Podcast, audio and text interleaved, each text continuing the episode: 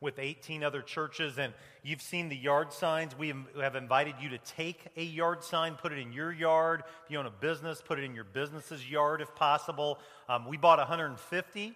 Um, going into first service, we had 50 left. That means we've given 100 away. I'd like to see every one of these claimed today, if at all possible. I really think this might be the most important sermon series I've ever been a part of, that our church has ever been a part of as we try to help people find their way back to God. In your bulletin today, there is a card. Now, some of you have dropped your card because I've seen some of the cards laying on the floor, but that's okay because we've got hundreds more of these cards. This is an invite card, talks all about what the series is going to be about, what, when you can come to our church. We really want you to take at least one card. I'd love for you to take 20 cards and share these with people who either have never met Jesus Christ as Lord and Savior, or maybe at one time they were in the church. Maybe they grew up going to agape land. Maybe they were a part of youth groups. Maybe they used to be a part of Sunday morning at a different church, but they've kind of faded away for whatever reason. We are really wanting to help people find their way back to God again. That series launches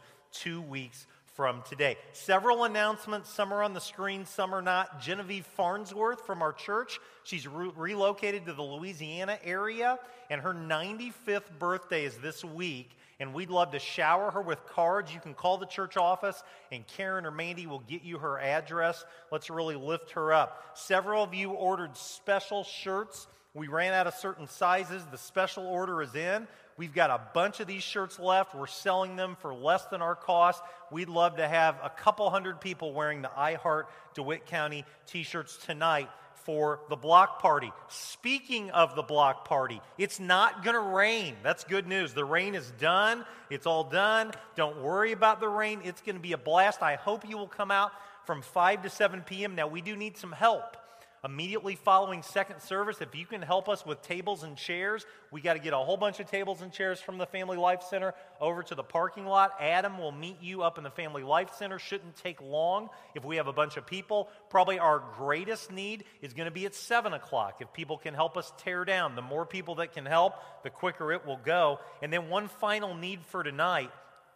Um, as you know, the sheriff of our county has put together a heroin crisis coalition, and one of the resources that has come to our attention and is available is from the Elks, and it is a drug awareness trailer. And we have that trailer, and we're needing a couple people that would be willing to man that trailer. And you don't have to be trained in any of this. You just need to be available to hand out information. If you're interested in helping with that, see me after second service.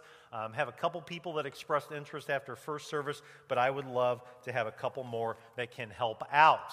September 17, mobile food pantry. Would love to see 30 to 35 of us sign up to serve our community. You, you'll be needed from 9 to noon that day. And then it's hard to believe that Apple and Pork Weekend is four weeks from today. Can you believe that? But that means apple and pork weekend we just do one service that weekend 9.30 a.m it is a one service sunday and that allows you to be a part of the other apple and pork weekends. Today is week four of four in our current sermon series love where you are. Again the big idea is that we love our community. We love our county. We love our city. We love 61727 and week one we looked at what's it mean to be light What's it mean when Jesus said, You are the light of the world? Week two, we looked at what's it mean to be a blessing. We studied the parable of the Good Samaritan. And how can I be a neighbor? Who is my neighbor? How can I be a blessing? Last week, we looked at Jesus in John chapter 4 and the study of his encounter with the Samaritan woman at the well. Jesus shouldn't have even been talking to her. Number one, she was a woman. Number two, she was a Samaritan, but he was willing to risk, he was willing to communicate hope. He was willing to communicate truth, and it changed her life forever. He was willing to engage, and we have to be willing to engage as well. And then today we're going to talk about investing. It's not a sermon on financial stewardship, but it is a sermon on stewardship, time stewardship, commitment stewardship, and being willing to invest. And so I want to take you to a parable. Two weeks ago, we looked at the parable of the Good Samaritan. Two weeks from now, we'll look at the parable of the lost son, the prodigal son. Those are probably the two most famous parables of Jesus. Right behind that, I believe, is the parable of the sower. One of only four parables that you find in Matthew, Mark, and Luke.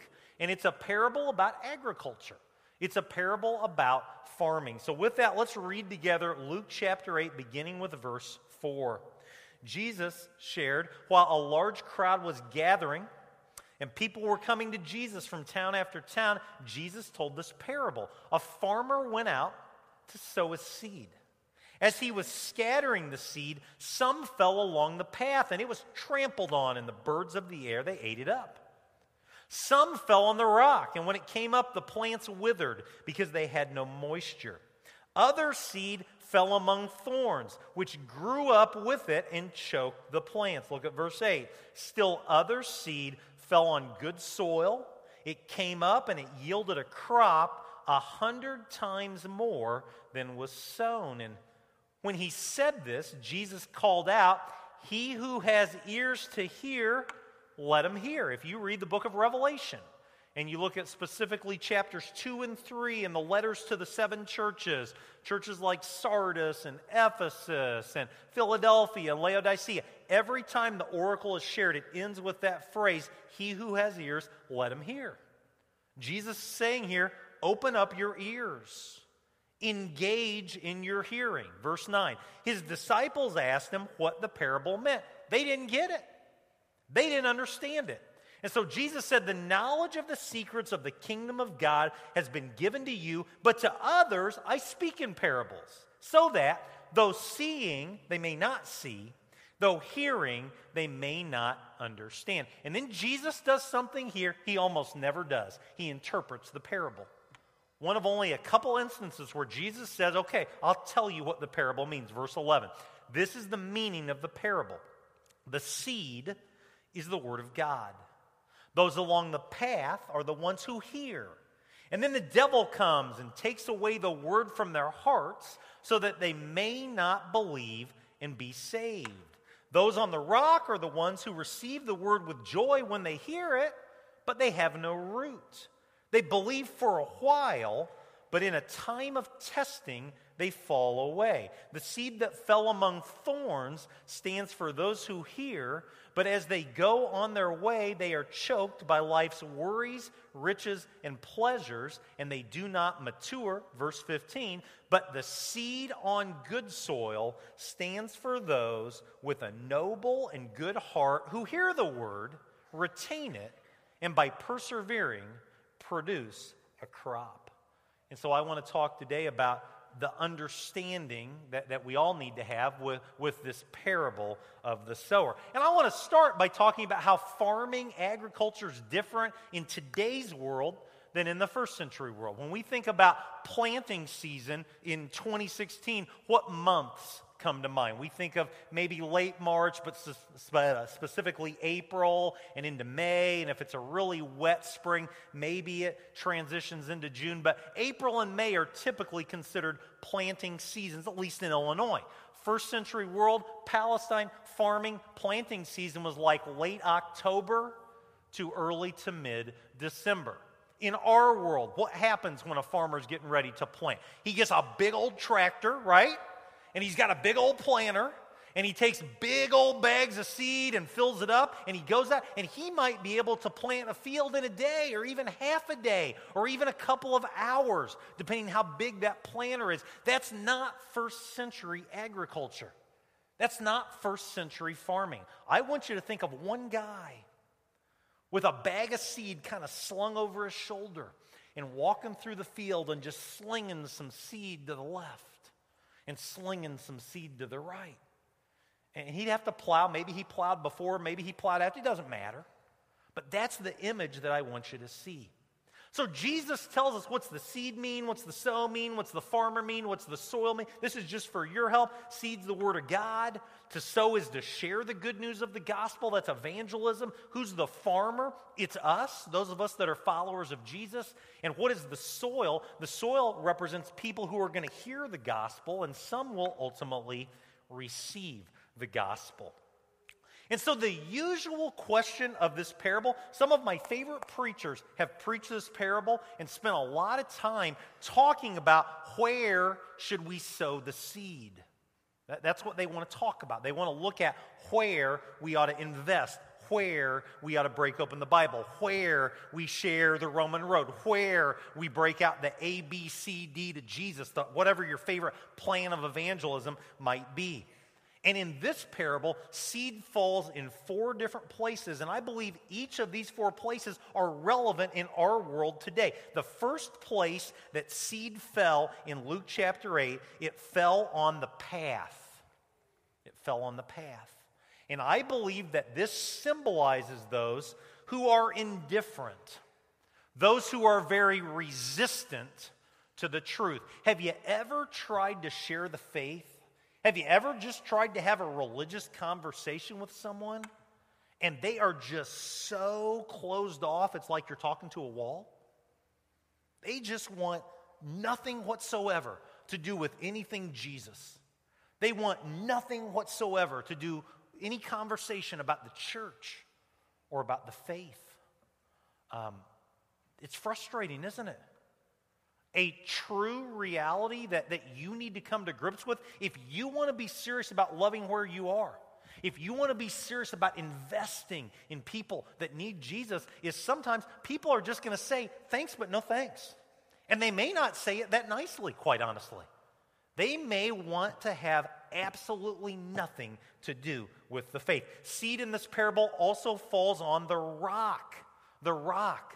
And this symbolizes the shallow people. They may make a decision for Christ. They may say, not go to hell and go to heaven.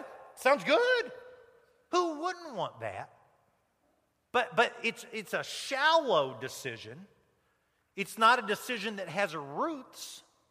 And so they decide, for whatever reason, to walk away or to fall away from the truth. And I think that really connects in our world today. I think we could probably all come up with people that maybe at one time we went to church with, we went to youth group with, we went to agape land with, maybe we saw them get baptized at CIY or at church camp. And maybe you thought, man, I'm going to grow up with them and we're going to be in the Lord forever and ever. And today, they're nowhere to be found whole bunch of people make that decision, but they get into it, and for whatever reason, they fall away from the truth. And, and, that happens when we invest in others. That happens when we try to love where we are. We will encounter people that at one time were in, and now really, I don't think so. What about the third kind of seed? It's the seed that falls among the thorns. And these are the people who are distracted and they forget about the truth. Maybe they're distracted by how great life is.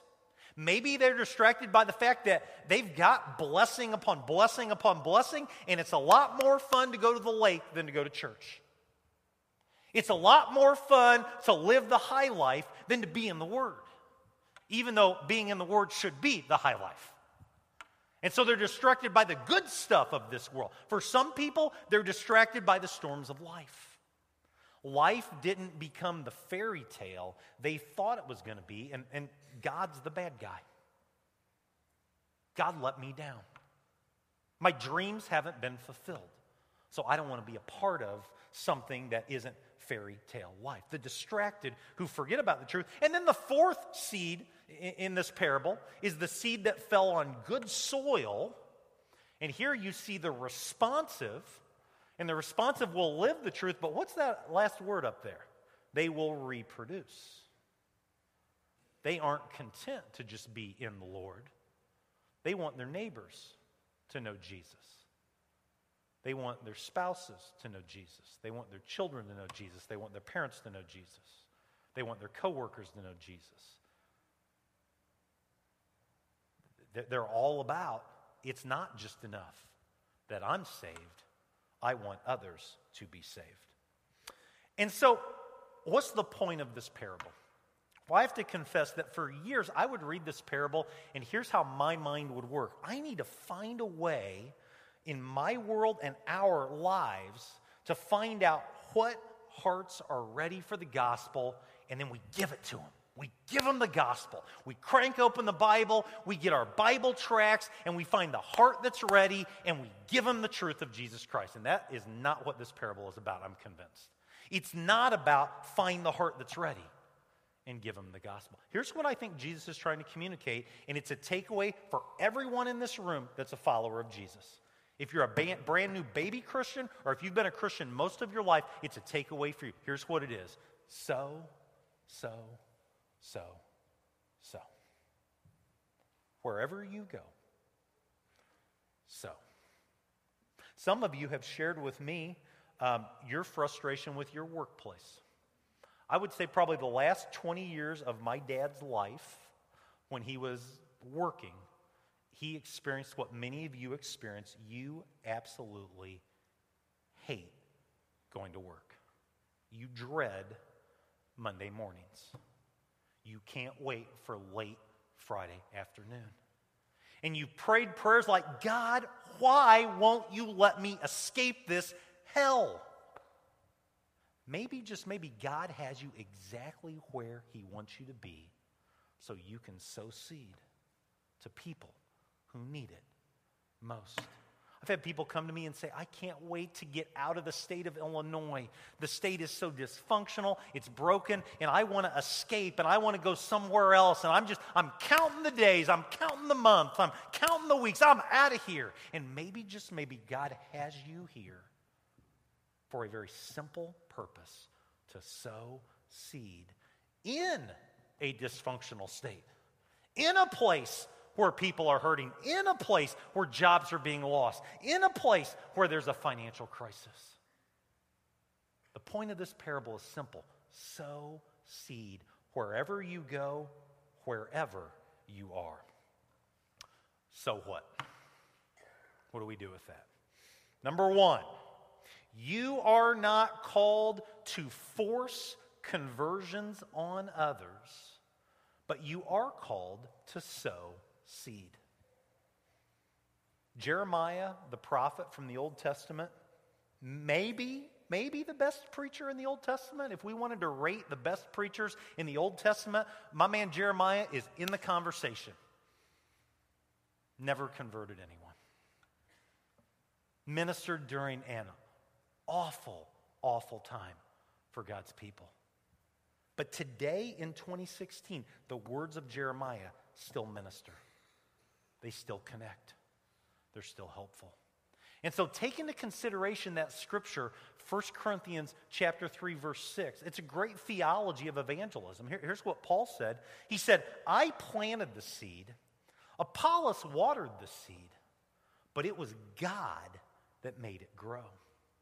And so if you find yourself in a relationship, you find yourself in conversations, maybe repeated conversations, maybe years and years of conversations, and you can't figure out why he won't come to the Lord. You can't figure out why she won't accept what you think's the greatest thing going, that Jesus died for her sins, and you're just, you're like, what in the world is going on? Understand, you may be the one that's planting the seed.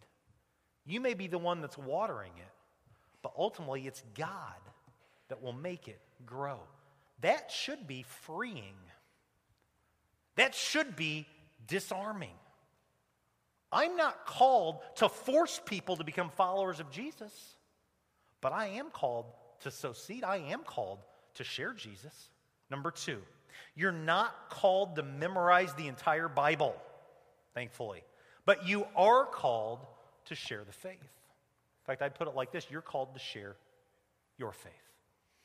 In 1 Corinthians 3:15, Peter says, "Always be prepared. Always be prepared to give an answer to everyone who asks you to give the reason for the hope that you have, but do this with gentleness and respect." And so, some of us have memorized a lot of scripture and some of us have not. But all of us who are followers of Jesus have a story. And here's the thing about your story it can't be refuted unless you lie, unless you make it up, and then it's really not your story. Your story is your story. And so always be prepared to give an answer. Always be prepared to, to share hope. I, I want to flesh this out. It's not enough to just know the word, we have to also be willing to live the word. And so I know that contradicts one of my passions. I want you to know the word, I want you to be in the word, I want you to be in Bible study. I want you to be able to rattle off verses of Scripture, you know, especially when crisis comes your way, just to have that kind of rolling through your mind. But can I tell you, Bible knowledge alone is not enough, a false assumption is this that biblical knowledge will always equal spiritual maturity. And I wish it was the case. And it's absolutely not the case all the time. Um, probably the most knowledgeable elder I've ever served with, not a part of this church. No shame on our elders, they're great. But man, this guy, he knew his Bible inside out. Was also one of the meanest people I've ever been around. I know that sounds so kindergartenish, but I mean, just a mean person. And the Bible knowledge never overdid the just mean spirit. And so it caused huge complications. It caused real problems. And I would say that in his case, unfortunately, the Bible knowledge didn't always compute with spiritual maturity. So, know the Bible, yes. Be living the Bible. Number three, you're not called to be successful, but you are called to be faithful. And that's a Mother Teresa quote that I stole. Um, a U.S. senator was touring before Mother Teresa died, Calcutta, her house of dying. Um, he was just blown away by the loss of life, by the disease, by the despair. Um, you know, body after body after body being, being carried out. And uh, he is ready to get on a plane and go home. And he just said, I don't know how you do it. I don't know how you've done it for years, for decades, for a lifetime. And her quote to him, it's pretty famous. You probably heard it before Dear Senator, I'm not called to be successful, I'm called to be faithful. And again, Jeremiah, great example of someone that was incredibly faithful. In terms of conversions, not very successful. And so don't get caught up in statistics. Don't get caught up in the numbers. In Acts chapter 17, Paul preaches what I think is his greatest sermon. He's at Athens, the intellectual capital of the first century world. He preaches to the Areopagus on Mars Hill. It's an awesome sermon. In fact, I hear that sermon and I want to become a Christian again. That's how awesome that sermon is. And yet, the, the text tells us that just a few people accepted his invitation to accept Jesus Christ as Lord and Savior. Just a couple. And a lot of people laughed and a lot of people sneered. And a lot of people said, Great speech, got other things to do. And so don't get caught up in being successful, got to get caught up in being faithful. And then number four, First Christian Church of Clinton is not called to create club members. We're not called to create pew sitters. We're not called to attract occasional attenders. We're called to make disciples. We're called to make disciples. And I think that's a, that's a challenge in 2016. For, for too many, they hear what Bonhoeffer called cheap grace. Just come to Jesus so you don't go to hell. Just come to Jesus so you have a little hope. And they never hear counting the cost. They never hear the word disciple. Jesus, his final words, therefore, go and make disciples of all nations. And so we're at the end of our study together. It's been a journey this month looking at loving where you are, looking at how can we love DeWitt County? How can we love Clinton, Illinois? How can we love Central Illinois? What can we do something small that will impact lives for Jesus Christ? And here's what I want to tell you it's not just a one month thing. I'm not throwing this shirt away. I hope you don't throw your shirt away. I hope we continue to say, what can I do to invest? How can I invest? That's my bottom line for you today. What and how are you willing to invest? Let's pray. God, thank you for today. And thank you for the opportunity to be in your word. I thank you for this parable. And um, it's my prayer that we will be people who are willing to sow seed, that we'll be people that are willing to share our faith. And God, it is so exciting when I share when we share our faith and someone comes to Christ and they're on fire and they're reproducing. But God, through it all, we know that you really are in control. You really are sovereign. And so help us through it all. Success or, or what seems to be not success. Help us to never grow weary of sharing our faith. Help us to never grow weary of loving where we are. God, I, I pray for tonight. I pray that during this block party, I pray there's a thousand people that come out tonight. And I pray that you give me opportunities tonight to have faith conversations. You give us opportunities tonight to, fair, to share faith conversations. I pray that your Holy Spirit would move and that there be divine appointments on the FCC parking lot. We love you so much. It's in your name we pray. Amen. It is uh, invitation time, commitment time, as it is every week at our church. We're singing one final song, and then we'll be dismissed. And if you would like someone to pray with you, I'm up front. I would love to pray with you. And if you would like to talk about what it means to be a follower,